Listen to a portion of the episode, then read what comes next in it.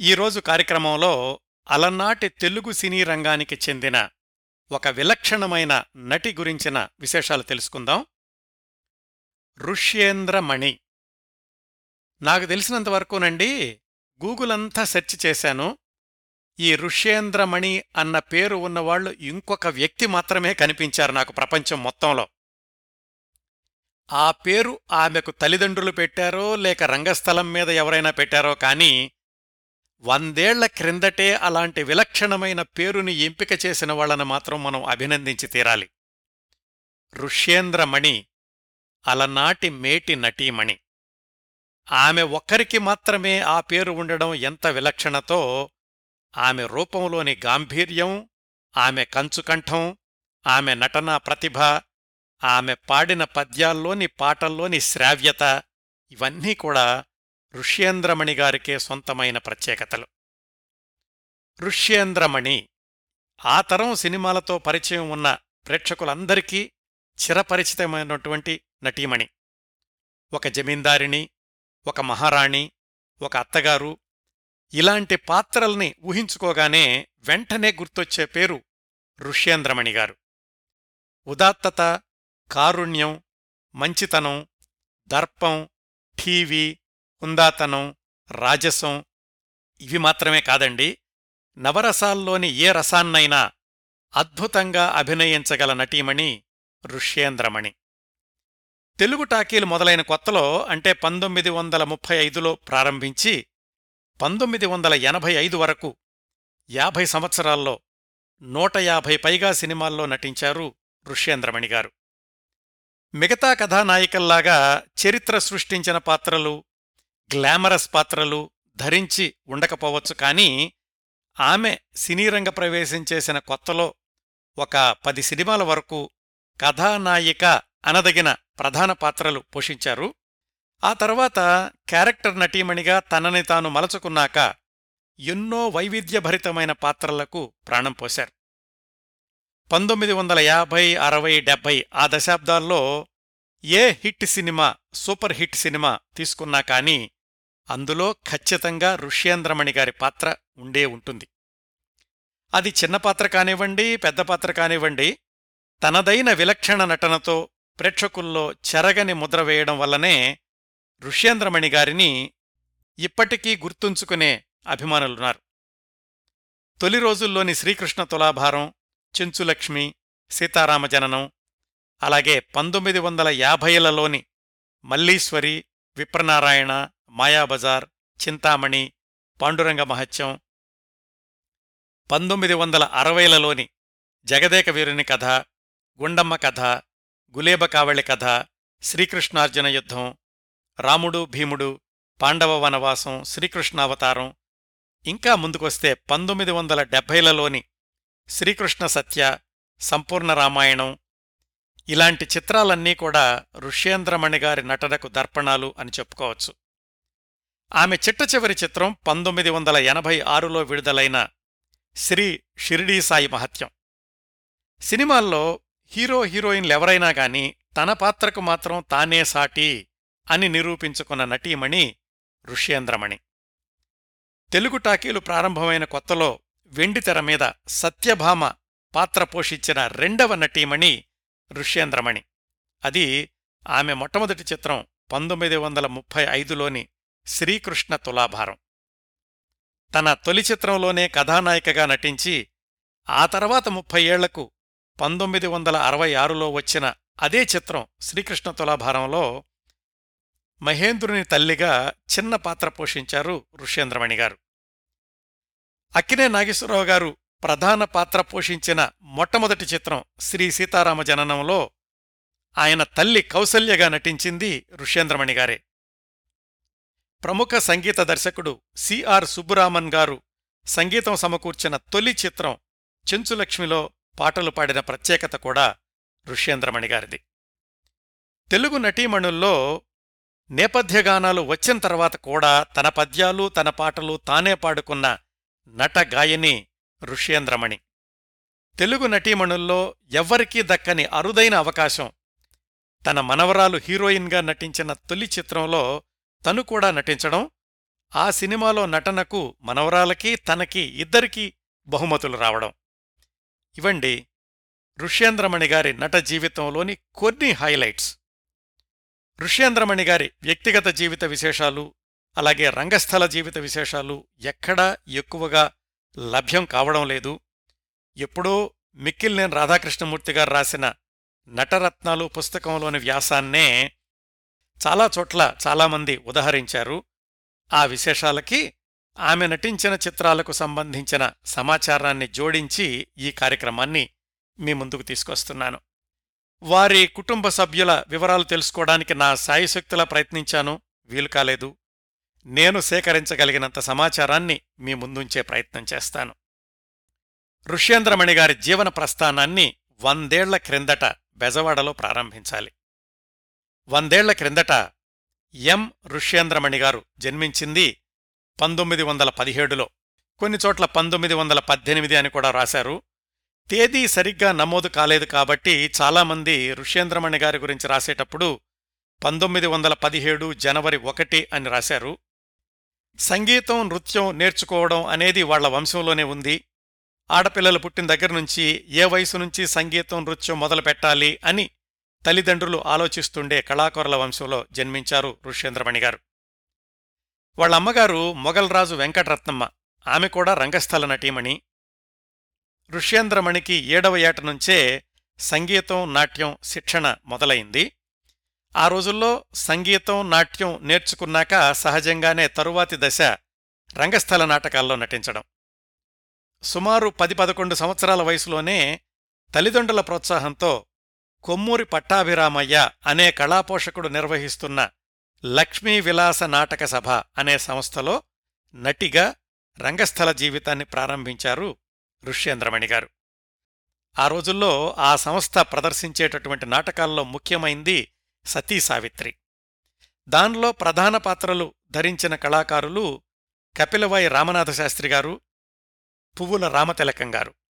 సతీ సావిత్రిలో రామనాథ శాస్త్రి గారు సత్యవంతుడు పాత్ర ధరిస్తే రామతిలకం గారు సావిత్రిగా నటిస్తూ ఉండేవాళ్ళు ఆ తర్వాత రోజుల్లో సి పుల్లయ్య గారి దర్శకత్వంలో పంతొమ్మిది వందల ముప్పై ఐదులో వచ్చిన సతీ సావిత్రి సినిమాలో సావిత్రి పాత్ర ధరించింది ఈ స్టేజి మీద నటించినటువంటి రామతిలకం గారే.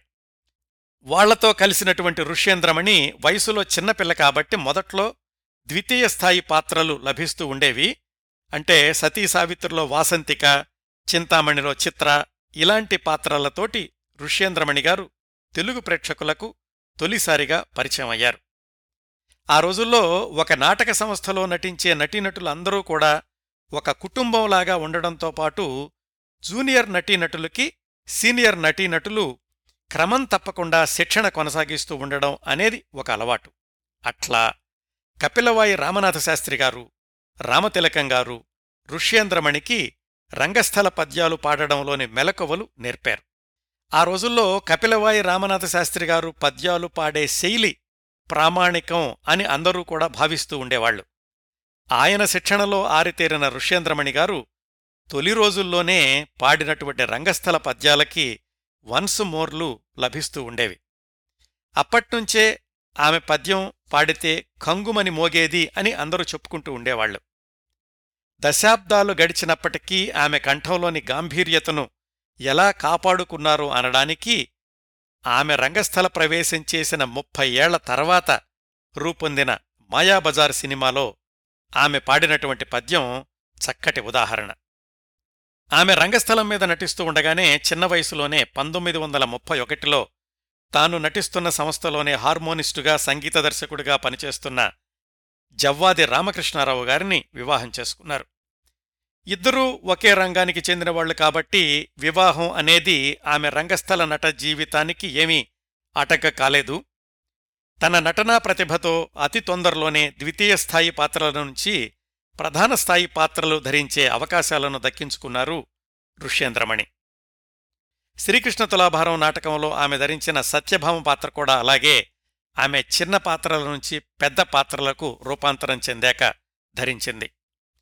ఋష్యేంద్రమణి గారి రంగస్థల నట జీవితం ఇలా కొనసాగుతున్న రోజుల్లోనే అటు మద్రాసులో తెలుగు టాకీ యుగం ప్రారంభమైంది పంతొమ్మిది వందల ముప్పై రెండులో. చాలాసార్లు చెప్పుకున్నాం లోగడ తెలుగు టాకీల తొలి రోజుల్లో వచ్చినవన్నీ కూడా పౌరాణిక చిత్రాలే. పైగా వాటికి మాతృకలు అయినటువంటి రంగస్థల నాటకాలే వాటికి ఆధారం అని. నటీనటులు సినిమాల్లో వేషాల్లో ప్రయత్నించడం కంటే కూడా సినీ నిర్మాణ సంస్థల వాళ్ళే నాటక సమాజాలను వెతుక్కుంటూ వెళ్ళేటటువంటి రోజులు అవి. నటీనటులకు కూడా ఒక అభిప్రాయం ఉండేదట. సినిమాల్లో అయితే వన్స్ మోర్ల ఇబ్బంది ఉండదు. అంటే రంగస్థలం మీద నటించేటప్పుడు వన్స్ మోర్లు ఉత్సాహంగానే ఉంటాయి కానీ మళ్ళీ మళ్ళీ పాడడం అనేది కాస్త ఇబ్బందిగా ఉండేది. సినిమాల్లో అయితే అలాంటి ఇబ్బంది ఉండదు. ఏదైనా పొరపాటు జరిగినా గానీ సరిచేసుకోవచ్చు. డబ్బులు కూడా బాగా వస్తాయి. పైగా ఒకేసారి అన్ని ఊళ్ళల్లోనూ మన నటనను అందరూ చూస్తూ ఉంటారు అని ఇలాంటివన్నీ కూడా సినిమాల్లో నటించటం వల్ల ఉపయోగాలు అని నటీనటులు అనుకుంటూ ఉండేవాళ్ళు మొదటి మూడు నాలుగు సంవత్సరాల్లో వచ్చినటువంటి తెలుగు పౌరాణిక చిత్రాలన్నీ కూడా కలకత్తాలోనే నిర్మాణం అవడం వాటి సారథులు తెలుగు రానివాళ్ళు కావడంతోటి ఏదో ఒక నాటక సంస్థను సంప్రదించి అందులో పనిచేసేవాళ్ళందర్నీ తమ సినిమాల్లోకి తీసుకుంటూ ఉండేవాళ్ళు అలా పంతొమ్మిది వందల ముప్పై ఐదులో కలకత్తాకు చెందిన ముఖర్జీ అనే ఆయన కాళీ ఫిలిమ్స్ అనే సంస్థ తరఫున శ్రీకృష్ణ తులాభారం సినిమాగా నిర్మించే ప్రయత్నాలు మొదలుపెట్టారు. రాజారావు అనే తెలుగాయన్ని తనతో పాటుగా దర్శకత్వ శాఖలో నియమించుకుని నటీనటుల్ని అన్వేషించే క్రమంలో కపిలవాయి రామనాథ శాస్త్రి గారిని సంప్రదించారు. ఆయన్ని నారదుడి పాత్ర కోసం ఎంపిక చేసుకున్నారు శ్రీకృష్ణ తులాభారంలో అతి ముఖ్యమైన పాత్ర సత్యభామ కదా? దానికోసం ఎవరిని తీసుకోవాలా అని ఆలోచిస్తున్నప్పుడు రామనాథ తనతో పాటు రంగస్థలం మీద నటిస్తున్న ఋష్యేంద్రమణి గారిని సూచించారు. ఆ విధంగా ఋష్యేంద్రమణి గారు సినీరంగ ప్రవేశం పంతొమ్మిది వందల ముప్పై ఐదులో ఆమెకు పదిహేడు పద్దెనిమిది సంవత్సరాల వయసులో జరిగింది. తన గురువైనటువంటి కపిలవాయి రామనాథ శాస్త్రి గారి పట్ల గౌరవాన్ని ఆమె జీవితాంతం ఎలా నిలుపుకున్నారు అనడానికి ఉదాహరణగా ఒక సన్నివేశాన్ని ఈ ఎపిసోడ్ చివర్లో చెప్తాను.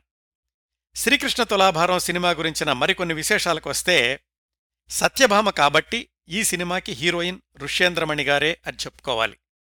శ్రీకృష్ణుడిగా మైలవరం కంపెనీలో అదే వేషం వేస్తున్నటువంటి ఎస్ జైసింగ్ అనే ఆయన అక్రూరుడిగా కాకినాడకు చెందిన ఎస్పి లక్ష్మణస్వామి రుక్మిణిగా గుంటూరుకు చెందిన సభారంజని మొదలైన వాళ్ళు ఎంపికయ్యారు.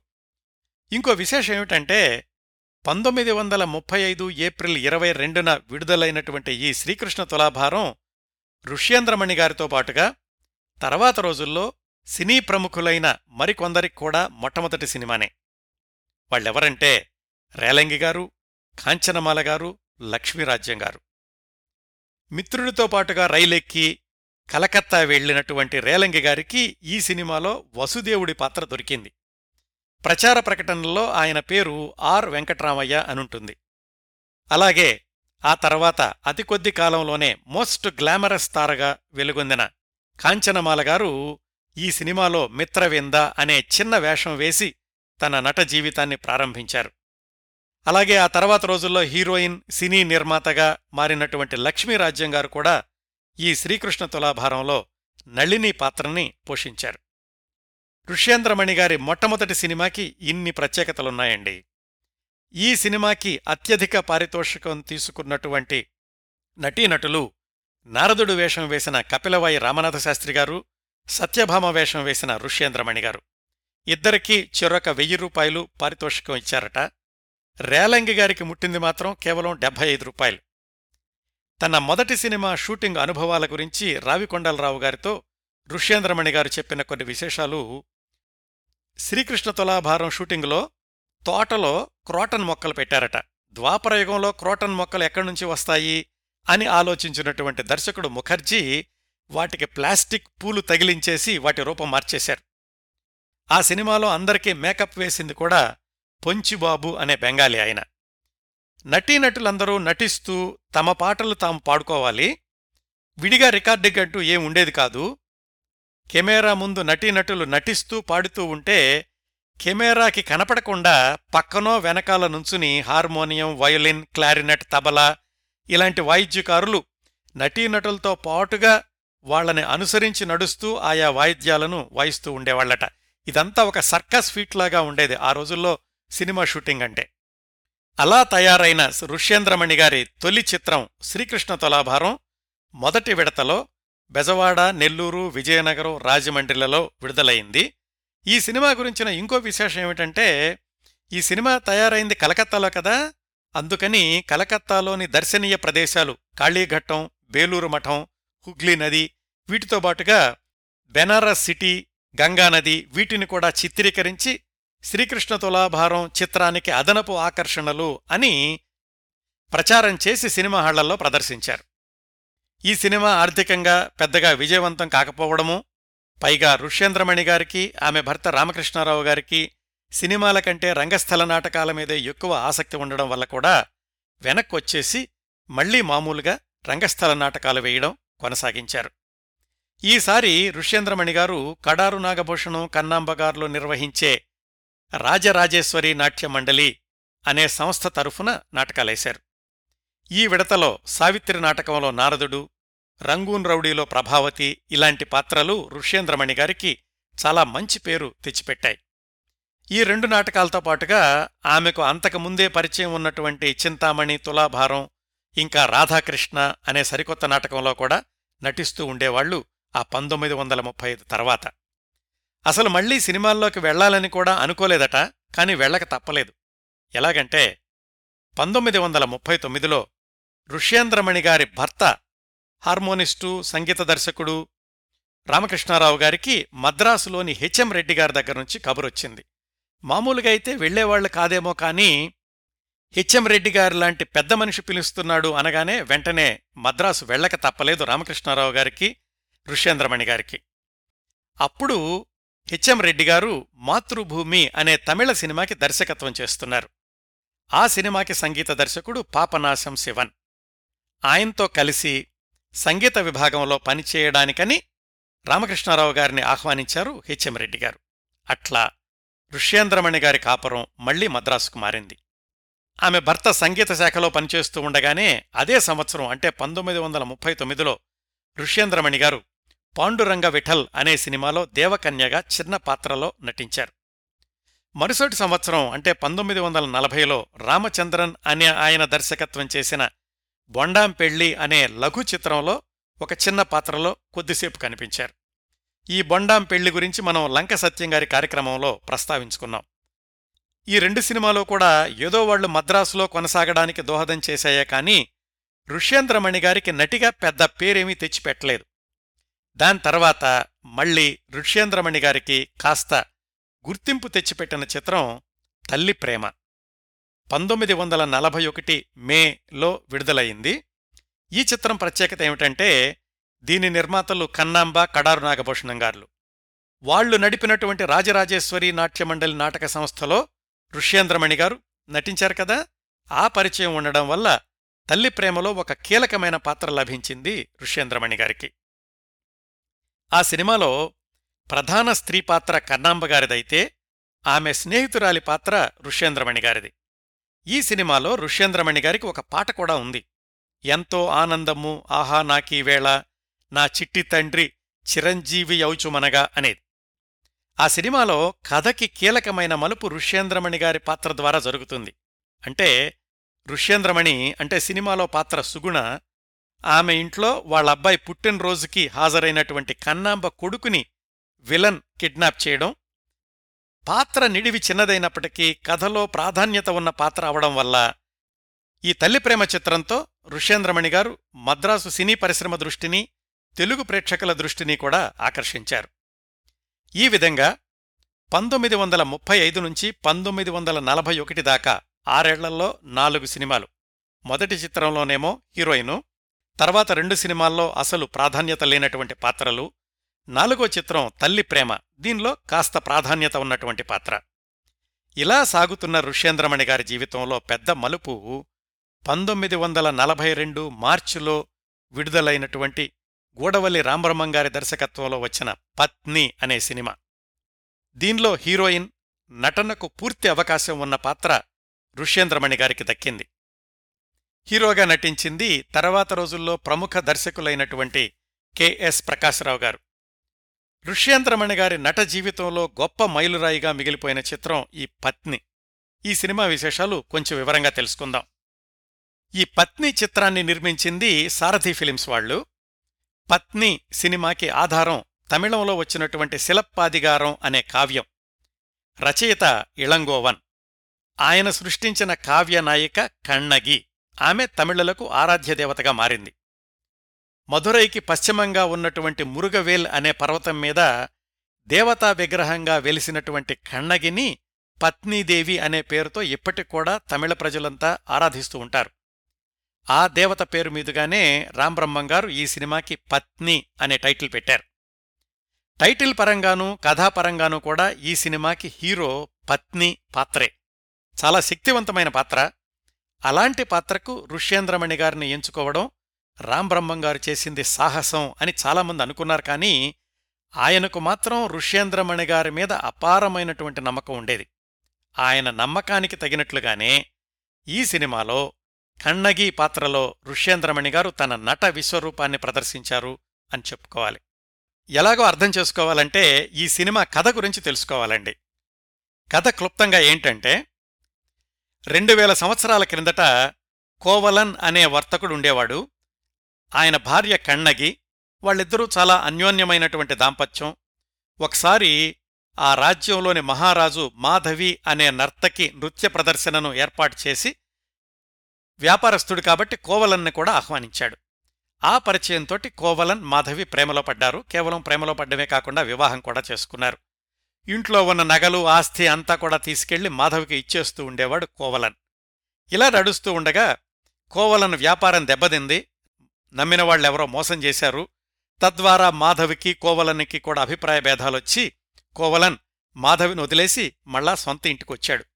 భర్త రాక కోసం ఎదురుచూస్తున్నటువంటి కన్నగి అతనిలో మార్పుకి ఆనందించి భర్తని మళ్ళీ కొత్తగా వ్యాపారం చెయ్యండి అని తన చేతికి కాళ్ళకి ఉన్న బంగారు కడియాలను అమ్మి ధనాన్ని సమకూర్చుకోమని చెప్పింది. అట్లా భార్య ఇచ్చినటువంటి కడియాల్ని అమ్ముకోవడానికి కోవలన్ ఒక స్వర్ణకారుడి దగ్గరికి వెళ్తాడు. ఆ స్వర్ణకారుడు మోసగాడు. ఎందుకంటే ఆ స్వర్ణకారుడు పట్టపురాణి కడియాన్ని అపహరించి ఆ దొంగతనాన్ని కోవలన్ మీదకి నెట్టేస్తూ కోవలన్ ఆ బంగారు కడియాల్ని అపహరించి నా దగ్గరికి అమ్మడానికి తీసుకొచ్చాడు అని చెప్తాడు.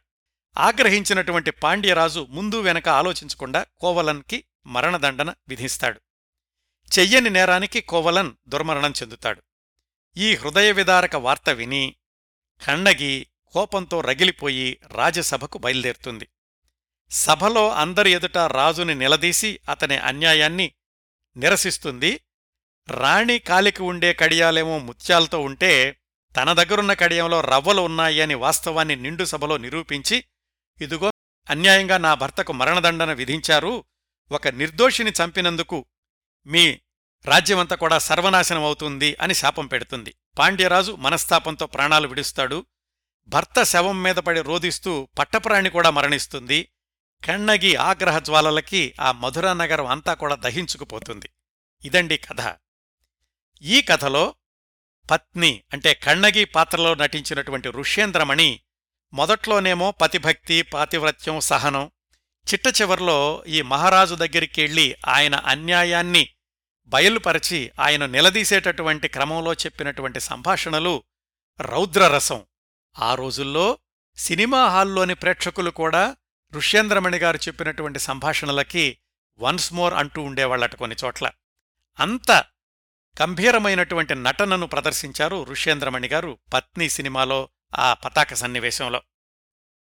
ఈ సినిమా నిర్మాణం గురించి చెప్పుకోవాలంటే చాలా భారీ సెట్టింగులతో పాండ్యరాజుల కాలం నాటి దేవాలయాలు రాజభవనాలు ధనవంతుల ఇళ్ళు నగర వీధులు వీటన్నింటినీ కూడా సృష్టించారు. ఇందువల్లనే పత్ని సినిమాలో ప్రతి ఫ్రేము ఒక పెయింటింగ్ స్థాయిలో ఉంటుంది. ఋష్యేంద్రమణి గారి వీరావేశ నటన రామ్బ్రహ్మం గారి కళాతృష్ణ ఇవన్నీ కలిసి ఈ సినిమాను అద్భుతంగా తీర్చిదిద్దాయి కాని మరి తమిళ వాసనలు ఉండడం వల్ల ఏమో కాని పత్ని చిత్రం పంతొమ్మిది వందల నలభై రెండు ఏప్రిల్లో విడుదలైంది కానీ ఆశించిన రీతిలో విజయవంతం కాలేదు. దాంతోటి ఋష్యేంద్రమణి గారి ప్రతిభకు రావలసినంత గుర్తింపు రాలేదు. విచిత్రం ఏమిటంటే తెలుగులో ఈ సినిమా విడుదలైన ఐదు నెలలకి తమిళంలో ఇదే కథ కన్నగి అనే పేరుతో కన్నాంబ ప్రధాన పాత్రలో విడుదలై సంచలన విజయం సాధించింది. ఎంత సంచలన విజయం అంటే ఆ తమిళంలో కన్నగి సినిమాను నిర్మించిన వాళ్ళు ఒక సినిమా స్టూడియోని కొనేసేటంతటి డబ్బులు తెచ్చిపెట్టింది తమిళంలో. ఇంకా ఋష్యేంద్రమణి గారి విషయానికొస్తే ఆ రోజుల్లో వచ్చిన తెలుగు సినిమా వెలుగులు అనే పుస్తకంలో అప్పటి వరకు అంటే పంతొమ్మిది వందల నలభై రెండు వరకు సాగిన ఋష్యేంద్రమణి గారి సినీ జీవితాన్ని సమీక్షిస్తూ ఇలా వ్రాశారు. అందులోది యథాతథంగా చదివి వినిపిస్తాను. శ్రీమతి ఋష్యేంద్రమణి సాంకేతిక పరిజ్ఞానం తెలియని దర్శకుల క్రింద ఋష్యేంద్రమణి శ్రీకృష్ణ తులాభారంలో వాడిన మొగ్గలాగా కనపడ్డది. బొండాం పెళ్ళిలో రసవత్తరంగాని కథ సమక్షాన మణి సరిగ్గా చలామణి కాలేదు. తల్లి ప్రేమలో ఆమె నటన కొంతవరకు ఆంధ్రప్రేక్షక ప్రజానీకానికి మరులు కొల్పింది. పత్నిలో ఋష్యేంద్రమణి నటన తార చిహ్నాలను బాగా చూపెట్టింది. రౌద్ర భయానక బీభత్సరసాల గొడవ ఏమీ తెలియకపోయినా కరుణారసాన్ని పోషించడంలో కొంతవరకు కన్నాంబ అడుగుజాడల్ని కనిపెట్టగలిగింది ఋష్యేంద్రమణి. ఆమె కంఠంలో మంజుఘోష మాటిమాటికి వినిపిస్తూ ఉంటుంది. అవయవ సౌష్ఠవం సరిగ్గా లేకపోవడం చేత ఆమె తక్కిన తారలతో సినిమా మార్కెట్లో కంపీట్ చేయలేకపోయింది. లేకపోతే ఋష్యేంద్రమణి కూడా తెలుగు తారల ప్రథమ జాబితాలో పడి ఉండాల్సింది. కెమెరా సమక్షాన సెట్ మీద ఋష్యేంద్రమణి ఒక సాధుజీవి. ఆధునిక జీవిత పోకడలు భంగిమలు పెనవేసుకోకపోవడం వల్ల ఆమె తారల సైన్యానికి వ్యాన్గార్డ్గా ఉండిపోయింది అని రాశారు ఆ పుస్తకంలో. అంటే పంతొమ్మిది వందల నలభై రెండులో ఋష్యేంద్రమణి గారి గురించి పరిశ్రమ ఏమనుకుంటుంది అనడానికి ఇదిగో ఇప్పుడు నేను చదివినటువంటి చిన్న వ్యాసం ఒక ఉదాహరణండి. ఇంకా వెంట వెంటనే అవకాశాలు రాకపోవడంతోటి ఆమె ఎప్పుడూ వదులుకోనటువంటి రంగస్థల నాటకాలు రెట్టించిన వేగంతో కొనసాగాయి. భర్త రామకృష్ణారావు గారికైతే ఎప్పుడూ సినిమాల కంటే నాటకాల మీదే ఎక్కువ మొగ్గు చూపిస్తూ ఉండేవాళ్ళు ఆ క్రమంలో ఆమె హిందీ రంగస్థల నాటకాల్లో కూడా పాల్గొన్నారు. వాటిల్లో చాలా వాటికి ఆమె భర్తే సంగీతం సమకూరుస్తూ ఉండేవాళ్ళు ఋష్యేంద్రమణి గారు ఒక ఇంటర్వ్యూలో చెప్పిన ప్రకారం పత్ని సినిమా పరాజయంతోటి ఇంకా ఆమె సినీ జీవితం ముగిసింది అనుకున్నారు కానీ వెతుక్కుంటూ వచ్చినటువంటి ఇంకొక అవకాశం ఆమెను మళ్ళీ సినీ రంగానికే తీసుకొచ్చేసింది. ఎలాగంటే పంతొమ్మిది వందల నలభై మూడు మధ్యలో ఎస్. సౌందరరాజన్ అనే తమిళ దర్శక నిర్మాత మొదటిసారిగా తెలుగులో చెంచులక్ష్మి అనే సినిమాని ప్రారంభించారు. అందులో చెంచులక్ష్మి పాత్ర పోషించింది కమలా కోట్నీస్. ఆమెకు ధీటుగా ఉండే ఆదిలక్ష్మి పాత్ర కోసం ఎవరు సరిపోతారా అని వెతకడం ప్రారంభించారు. సౌందరరాజన్ తమిళుడు కాబట్టి తన సాంకేతిక వర్గంలో తెలుగు వాళ్ళ మీద ఆధారపడుతూ ఉండేవాడు. అలా ఆయన దగ్గర మేకప్ విభాగంలో పనిచేసే మంగయ్య అనే ఆయన ఋష్యేంద్రమణి గారిని సిఫార్సు చేశాడు. సరే పిలిపించు అని చెప్పారు సౌందరరాజన్. ఋష్యేంద్రమణి గారు ఆమె భర్త ట్రూప్ అంతా కలిసి నాటక ప్రదర్శనల్లో ఊరూరు తిరుగుతున్నారు కదా వాళ్ళకి ఉత్తరం రాస్తే సమాధానం రాలేదు. రామకృష్ణారావు గారే సినిమాలు వద్దు అనుకుని సమాధానం ఇవ్వలేదట. మేకప్ మెన్ మంగయ్య గారేమో స్వయంగా వెళ్ళి రామకృష్ణారావు గారిని కలుసుకుని బహువిధాలా నచ్చజెప్పి చెంచులక్ష్మిలో ఋష్యేంద్రమణి గారు నటించేలాగా ఒప్పించారు. ఇంకో ఆసక్తికరమైన విశేషం ఏమిటంటే ఈ మంగయ్య గారే ఆ తర్వాత కొద్ది నెలలకి గుడివాడ వెళ్ళి ఒక కుర్రాన్ని సినిమాల్లోకి పంపించాలా వద్దా అని పెద్దవాళ్ళు ఆలోచిస్తుంటే ఆ పెద్దవాళ్ళకి నచ్చజెప్పి ఆ కుర్రాడు సినిమాల్లోకి వచ్చేలాగా చేశారు. ఆ కుర్రవాడే అక్కినే నాగేశ్వరరావు గారు. ఆయన ఆత్మకథలో కూడా ఈ మేకప్ మ్యాన్ మంగయ్య గారి ప్రస్తావన వస్తుంది. అలాగా మేకప్ మ్యాన్ మంగయ్య గారి ప్రోద్బలంతో ఋష్యేంద్రమణి గారు ప్రధాన పాత్రతో పోటీపడే పాత్ర ధరించిన చెంచు లక్ష్మి పంతొమ్మిది వందల నలభై నాలుగు జనవరి పద్నాలుగున విడుదలయ్యింది. ఆ సినిమా జయాపజయాలతో సంబంధం లేకుండా ఋష్యేంద్రమణి గారి సినీ జీవితం ఆ తర్వాత నలభై సంవత్సరాల పాటు కొనసాగింది. మొదట్లో చెప్పినట్లుగానే హీరోయిన్ పాత్రలు కాకపోయినా ఆమె నటించిన ప్రతి చిత్రంలో పాత్ర నిడివితో సంబంధం లేకుండా తనదైన ముద్ర వేస్తూ తన నట జీవితాన్ని కొనసాగించారు ఋష్యేంద్రమణి గారు. ఆ తర్వాత నలభై సంవత్సరాల్లో అంటే పంతొమ్మిది వందల నలభై ఐదు నుంచి పంతొమ్మిది వందల ఎనభై ఐదు వరకు నూట పాతిక పైగా సినిమాల్లో నటించారు. అందులో పాతిక వరకు తమిళ చిత్రాలు కూడా ఉన్నాయి. కాళహస్తి మహత్యం అనే హిందీ వర్షన్లో కూడా నటించారు ఋష్యేంద్రమణి గారు. ఈ నలభై ఏళ్ళలో ఋష్యేంద్రమణి గారు నటించిన సినిమాల్లో కొన్ని ముఖ్య పాత్రల గురించి తెలుసుకుందాం. ఋష్యేంద్రమణి గారి సుదీర్ఘ సినీ ప్రయాణాన్ని సుస్థిరం చేసిన చెంచులక్ష్మి విడుదలైన పంతొమ్మిది వందల నలభై నాలుగు సంవత్సరం చివర్లో అంటే నవంబర్లో విడుదలైంది శ్రీ సీతారామ జననం. అక్కినేని నాగేశ్వరరావు గారు హీరోగా నటించిన మొట్టమొదటి చిత్రం. చారిత్రక ప్రాధాన్యత ఉన్నటువంటి ఆ సినిమాలో కౌసల్య పాత్రలో నటించారు ఋష్యేంద్రమణి గారు. అంటే అక్కినే నాగేశ్వరరావు గారి మొట్టమొదటి వెండితెర తల్లి పాత్ర ధరించింది ఋష్యేంద్రమణి గారన్నమాట. అప్పటికే నేపథ్యగానం బాగా ప్రాచుర్యంలోకి వచ్చినప్పటికీ ఈ సినిమాలో తనకున్ భార్యకు తిండి లేక అనే తన పద్యాన్ని తనే పాడుకున్నారు ఋష్యేంద్రమణి గారు. ఆ తర్వాత చెప్పుకోదగిన చిత్రం భక్త శ్రీయాళ అది పంతొమ్మిది వందల నలభై ఎనిమిది జూన్లో విడుదలయ్యింది. ఒక విధంగా చెప్పాలంటే ఇందులో కూడా హీరోయిన్ ఋష్యేంద్రమణి గారే. ఎందుకంటే ఈ భక్త శ్రీయాళ అనే సినిమాలో శ్రీయాళ అనే భక్తుడు బాలుడు. అతనికి తల్లిదండ్రుల పాత్రలు ఈ కథలో కీలకం. ఆ తల్లి పాత్ర ధరించింది ఋష్యేంద్రమణి గారు. శంకరుడు ఈ భక్తులైనటువంటి దంపతుల్ని పరీక్షించడానికి భూలోకానికి వస్తే ఆయనకు మాంసాహారం కోసమని కొడుకునే బలి ఇచ్చినటువంటి తల్లి పాత్ర. ఒకవైపు తల్లి ప్రేమ రెండోవైపు దైవభక్తి ఈ మధ్యలో నలిగిపోయినటువంటి తల్లిగా ఋష్యేంద్రమణి గారి నటన అపూర్వం ఈ భక్త శ్రీయాళలో. తర్వాతి సంవత్సరం అంటే పంతొమ్మిది వందల నలభై తొమ్మిది జనవరిలో విడుదలైన ధర్మాంగద అనే సినిమాలో కూడా ప్రధానమైన పాత్ర ఋష్యేంద్రమణి గారిదే. రాణి అర్మిలి అనే పాత్రలో నటించారు. ఇలాంటి మహారాణి పాత్రలో ఋష్యేంద్రమణి గారు నటించినప్పుడు ఆ పాత్రకే సరికొత్త హుందాతనం వచ్చేది అని ఆనాటి పత్రికలన్నీ కూడా వ్రాస్తూ ఉండేవి. ఆ రోజుల్లో ఋష్యేంద్రమణి గారు ప్రధాన పాత్రలు ధరించిన ఇలాంటి సినిమాలన్నీ పౌరాణికాలు అవడం అవేమీ కూడా సూపర్ హిట్ సినిమాలు కాకపోవడం. ఇందువల్ల ఆనాటి సినిమాల ప్రసక్తి వచ్చినప్పుడు ఋష్యేంద్రమణి గారి పేరు ప్రధాన కథానాయికల జాబితాలో ఎక్కువగా కనిపించదండి మనకి. తర్వాత చెప్పుకోదగిన చిత్రం పంతొమ్మిది వందల యాభై ఒకటి డిసెంబర్లో విడుదలైన కళాఖండం మల్లీశ్వరి. దీనిలో ఋష్యేంద్రమణి గారిది హీరోయిన్ తల్లి నాగమ్మ పాత్ర. మల్లమ్మను నాగరాజుకిచ్చి వివాహం చేయడానికి ససేమిరా ఒప్పుకోను అనేటటువంటి సన్నివేశాల్లో ఋష్యేంద్రమణి గారి సహజ నటన ఆమె కనిపించిన ప్రతి సన్నివేశానికి అదనపు బలం చేకూర్చుంది అని చెప్పుకోవచ్చు. ఋష్యేంద్రమణి గారు నటించిన అన్ని సినిమాల గురించి ప్రస్తావించడం లేదన్న సంగతి మరోసారి గుర్తు చేస్తున్నానండి. ప్రధానమైనటువంటి సినిమాలను మాత్రమే ఉదహరిస్తున్నాను. దర్పం టీవీ గౌరవం ఉన్న పాత్రల్లో నటిస్తూ వచ్చినటువంటి ఋష్యేంద్రమణి గారు అసలైన నటి ఎలాంటి పాత్రలోనైనా తన ప్రతిభను నిరూపించుకోగలదు అనడానికి నిదర్శనంగా పంతొమ్మిది వందల యాభై నాలుగు డిసెంబర్లో వచ్చిన విప్రనారాయణ ఆ సినిమాలో వేశ్యమాతగా కూడా నటించారు. ఆ తర్వాత పదేళ్ళకి పంతొమ్మిది వందల అరవై ఆరులో వచ్చిన నవరాత్రి అనే సినిమాలో కూడా ఋష్యేంద్రమణి గారు వ్యభిచార గృహ నిర్వాహకురాలిగా నటించారు. అలాగే పంతొమ్మిది వందల యాభై ఆరులోనే వచ్చిన చింతామణి చిత్రంలో ప్రధాన పాత్ర శ్రీహరి. దానిలో కూడా వేశ్యాగృహంలో ఉన్నటువంటి వేశ్యమాతగా నటించి మెరిపించారు ఋష్యేంద్రమణి గారు. ఇలాంటి పాత్రలన్నింటినీ గుర్తు చేసుకుంటూ ఆమె ఒకసారి చెప్పారు పతివ్రతల పాత్రల దగ్గర నుంచి వేశ్యమాతల పాత్రల వరకు అన్ని భిన్నమైన పాత్రలే చేశాను అని.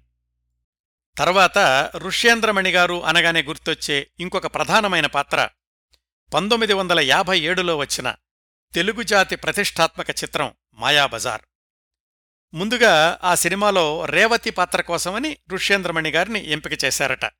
అయితే ఆ పాత్రలోని నెగిటివ్ షేడ్స్ దృష్ట్యా అది కాదు సుభద్ర పాత్ర అయితే బావుంటుంది అనుకున్నారు ఋష్యేంద్రమణి గారు.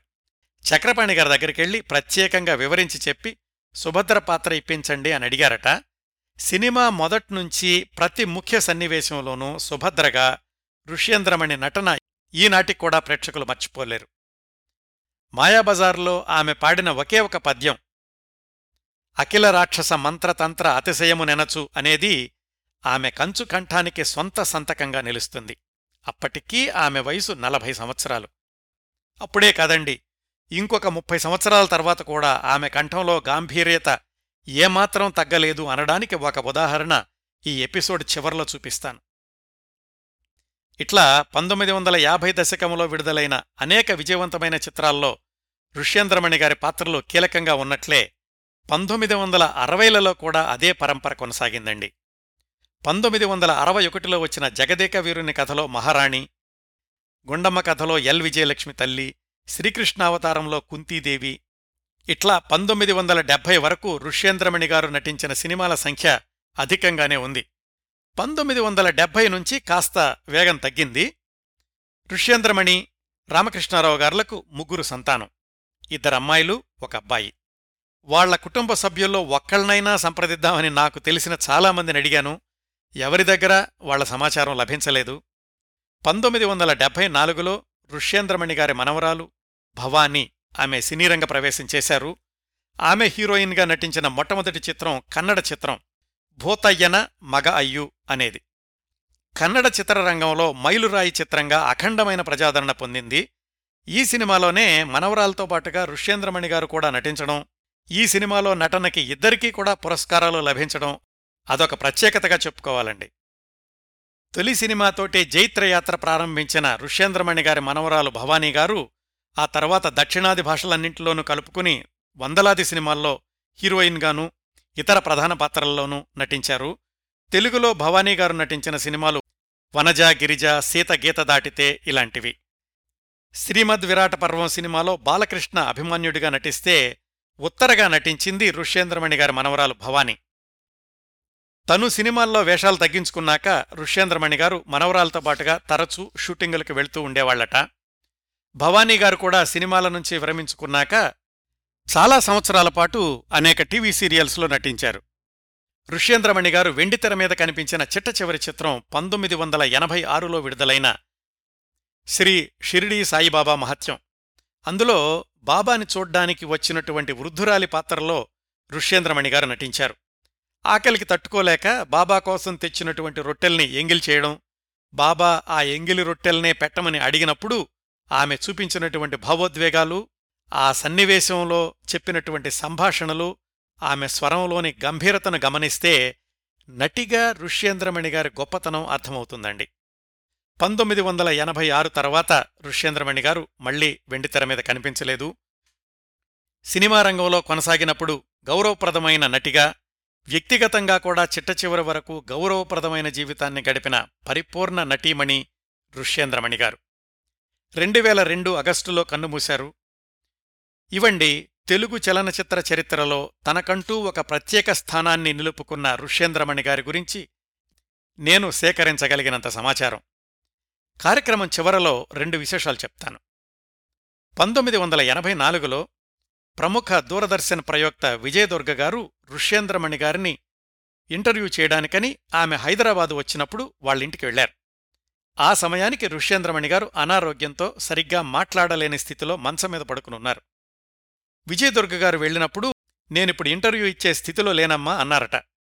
తనని పరిచయం చేసుకుంటూ కపిలవాయ రామనాథశాస్త్రి గారు మా నాన్నగారికి దగ్గర బంధువు అని విజయదుర్గ గారు చెప్పగానే ఎక్కడలేని శక్తిని కూడదీసుకుని సిద్ధమై వెంటనే ఇంటర్వ్యూ ఇచ్చారు ఋష్యేంద్రమణి గారు. అప్పటికీ ఆమె వయసు డెబ్భై సంవత్సరాలు. ఎప్పుడో అరవై సంవత్సరాల క్రిందట తనకు రంగస్థలం మీద తొలి పాఠాలు నేర్పిన కపిలవాయి రామనాథ గారి మీద ఎంత గౌరవాన్ని అన్ని దశాబ్దాలు నిలుపుకున్నారో గమనిస్తే ఋష్యేంద్రమణి గారి వ్యక్తిత్వంలోని ఔన్నత్యం అర్థమవుతుంది. ఈ సంఘటన విజయదుర్గగారు స్వయంగా నాతో చెప్పారు. ఆ ఇంటర్వ్యూ కూడా యూట్యూబ్లో ఉంది మీరు చూడొచ్చు. ఆ వయసులో కూడా ఋష్యేంద్రమణి గారి కంఠస్వరంలోని మాధుర్యం గాంభీర్యం ఏమాత్రం తగ్గలేదు అనడానికి ఉదాహరణగా ఋష్యేంద్రమణి గారు పాడిన ఒక పాటలోని చిన్న భాగాన్ని విజయదుర్గ గారి ప్రత్యేక అనుమతితో ఈ కార్యక్రమంలో చూపిస్తున్నాను. అది చూడండి ఇప్పుడు. ఈ చిన్న భాగాన్ని మన కార్యక్రమంలో వాడుకోవడం కోసం అనుమతిచ్చిన విజయదుర్గ గారికి వారిని పరిచయం చేసిన ఆత్మీయులు ప్రముఖ రచయిత్రి బలభద్రపాత్రుని రమణి గారికి ఈ సందర్భంగా ధన్యవాదాలు తెలియచేస్తున్నాను ఈ కార్యక్రమాన్ని ఇంతటితో ముగిస్తున్నానండి. ఈ కార్యక్రమాలను ఆదరించి అభిమానిస్తున్న శ్రోతలకు హృదయపూర్వకంగా కృతజ్ఞతలు తెలియచేస్తున్నాను వచ్చే వారం మరొక మంచి కార్యక్రమంతో కలుసుకుందాం. అంతవరకు నవ్వుతూ ఉండండి. మీ నవ్వులు పది మందికి పంచండి. ప్రస్తుతానికి మీ దగ్గర సెలవు తీసుకుంటోంది మీ కిరణ్ ప్రభ.